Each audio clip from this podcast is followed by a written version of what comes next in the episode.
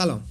خیلی خوش اومدید به چرا پادکست. این قسمت اولی که دارم ضبط می‌کنم. من اسمم رامینه و خیلی خوشحالم که دارم این کار رو انجام میدم. به این خاطر که دارم یکی از اون کارهای مهم و بزرگی که فکر می‌کردم بایستی در زندگیم انجام بدم رو انجام میدم. همیشه دوست داشتم در حد توان و ظرفیتم به دیگران کمک کنم. و با چرا پادکست می‌توانم این کار رو برای انسانهای زیادی انجام بدم. چرا پادکست جایی که قرار در رابطه با چراهای زندگیمون صحبت کنیم. چراهایی که متاسفانه در سیستم آموزشی هستن در رابطه با آنها با ما صحبت نکردن. چراهایی که می‌تونن مسیر زندگی ما رو تغییر بدن. چراهایی که می‌تونن باورهای نادرست و غلط ما رو از بین ببرن و ما رو تبدیل کنن به یک انسان بهتر و کاملتری. چون برای من این اتفاق افتاد و خیلی خوشحالم از این جهت. و دوست دارم مسیری که طی کردم و اتفاقاتی که برای من رخ داد رو با شما عزیزان به اشتراک بگذارم. چراهایی وجود دارن در زندگی ما که می‌تونن به ما توان و انگیزه بدن برای زندگی کردن. می‌تونن پاسخ خیلی از سوالهای ما را بدن. می‌تونن به ما کمک کنن که تبدیل بشیم به یک انسان بهتر و کاملتری و به طور خلاصه می‌تونن مسیر زندگی ما رو تغییر بدن. همانطور که گفتم در سیستم آموزشی اصلا در رابطه با این چراها با ما صحبت نکردن. و فقط به ما یاد دادن که چگونه مثل یک ربات سعی کنیم یک سری کارها رو انجام بدیم که بتونیم در نظام سرمایه داری یک کاری پیدا کنیم و حقوقی به دست بیاریم و بتونیم زندگیمون رو بگذرونیم. طبیعی تقریبا شبیه یک زندگی حیوانی. هرچند حیوان برای به دست آوردن غذاش مجبوره که شکار کنه. انسان هم برای به دست آوردن غذاش مجبوره که کار کنه. تا حدودی شبیه همن. انسان هم میخوابه حیوان هم میخوابه. انسان هم تولید مثل می‌کنه حیوان هم تولید مثل می‌کنه. اما یک چیزی این وسط هست که باعث تفاوت بین حیوان و انسان میشه. و این همان چیزیه که من قصد دارم در این پادکست در رابطه با اون صحبت کنم. که می‌تونه به ما کمک کنه. تبدیل بشیم به یک انسان کامل و مراتب رشد و کمال رو یکی پس از دیگری طی کنیم و بریم تبدیل بشیم به انسانی بهتری و کاملتری. یا اینکه نه سقوط کنیم و از مرتبه حیوان هم پایین تر بریم و تبدیل بشیم به یک موجودی که نمی‌دونیم با چه کلمه توصیفش کنیم. چنین افرادی رو ما داریم الان می‌بینیم و وجود داشتن در طول تاریخ. به حال انسان یک موجودی است بسیار پیشرفته و عجیب و غیر قابل پیش بینی ما نمی‌توانیم دیگران رو پیش بینی کنیم. ما می‌تونیم خودمون رو بشناسیم.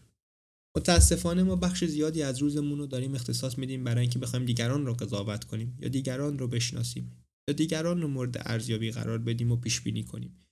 عملا داریم وقتمون رو تلف می‌کنیم. اما اگر یک دهم اون وقت رو اختصاص بدیم برای خودمون و سعی کنیم خودمون رو مورد مطالعه و بررسی قرار بدیم مسیر زندگیمون تغییر می‌کنه و با این تغییر جامعهمون بهتر میشه. چون جامعه از همین من و شما تشکیل شده. اگر من بهتر بشم اگر شما بهتر بشی در نهایت جامعه بهتر میشه و جامعه تبدیل میشه به یک جامعه مدرن و پیشرفته. به حال همه اینها باعث شده که من می‌خوام چرا پادکست رو شروع کنم. یک مثالی می‌زنم در رابطه با اهمیت چراها در زندگیمان. به عنوان مثال زمانی که یک اتفاق تلخ و ناگواری برای ما رخ میده و ما وارد یک مسیر سخت و دردناکی میشیم اولین چیزی که همیشه از خودمون می‌پرسیم میگیم که چرا من؟ چرا برای من بعد این اتفاق بیفته؟ مثلا من که انسان خوبیم من که همیشه به دیگران کمک کردم چرا من بعد الان این همه سختی بکشم؟ چرا این همه من بعد عذاب بکشم؟ این چراها رو ما داریم هر روز از خودمون می‌پرسیم. همونطور که اول پادکست اشاره کردم چراها وجود دارن. حالا یا ما داریم اونها رو آگاهانه شناسایی می‌کنیم و ازشون به نفع خودمون استفاده می‌کنیم یا اینکه ناآگاهانه از کنارشون رد میشیم و اصلا هیچ توجهی بهشون نمی‌کنیم. چراها همونطور که گفتم می‌تونن به ما قدرت بدن و همینطور هم می‌تونن از ما قدرت و توان ادامه مسیر رو بگیرن. همه اینها به هنر ما بستگی داره. هنر زندگی کردن و جنگیدن هنری است بسیار زیبا و ارزشمند که انسانها باید آن را به دست بیاورند. من معتقدم زندگی یک هدیه یک هدیه ارزشمند و گرانبهاست. و باید قدر آن را دانست. متاسفانه ما قدر آن را نمی‌دانیم. زندگی یک میدان مسابقه نیست اما باید برای آن جنگید. برای داشتن یک زندگی زیبا و آرام و یک زندگی شاد باید جنگید با اون من درونی که داره سنگ میندازه جلوی پای ما. انسان نبردش با خودشه نه با زندگی. در درون هر انسانی تا طبق گفته های اساتیری هم یک فرشته وجود داره هم یک دیو. و به قول شعر فریدون مشیری که تحت عنوان گرگ اون گرگ یا اون دیو در درون همه ما انسان ها وجود داره. فرشته هم وجود داره. همه اینها به این بستگی داره که ما بخوایم به کدومش توجه کنیم. به کدومش اهمیت بدیم و اون رو تغذیه کنیم. خب انسان آمده به این دنیا که تبدیل بشه به یک انسان کامل. نمی‌دونیم از کجا آمده چون یادمون نمیاد. خب نمی‌دونیم هم که بعد از مرگمون قرار کجا بریم. گفته هایی وجود داره که طبق مثلا گفته های دینی میگن جهان پس از مرگ اما خب کسی اون رو ندیده و افرادی هم که رفتن نتونستن برگردن و به ما توضیح بدن. و خود همین یک معمایی بسیار بزرگ برای ما انسان هاست. رازی که هنوز نتونستیم برای اون پاسخی واقعا قانع کننده پیدا کنیم. بحث مرگ شد. تا به حال به این فکر کردید که زندگی مانند بیدار شدن یا احتر بگم زنده شدن و مردنه. ما هر روز داریم میمیریم و زنده میشیم. تا حالا بهش دقت کردید. زمانی که ما میخوابیم انگار مردیم. و زمانی که بیدار میشیم انگار دوباره زنده شدیم. به عبارت این چرخه مرگ و زندگی هر روز داره در زندگی ما رخ میده. اما یه روز این چرخه متوقف میشه و دیگه بیدار نمیشیم و اون لحظه لحظه مرگه. خب به خاطر همین اگه ما بخوایم به مرگ اینجوری نگاه کنیم طبیعتا دیگه از مرگ نمیترسیم. مرگ برامون دیگه وحشت آور نیست. شاید تازه بهش آنچنان توجهی هم نکنیم. هرچند همه اینها رمز و رازهایی که انسان باید اونها رو مورد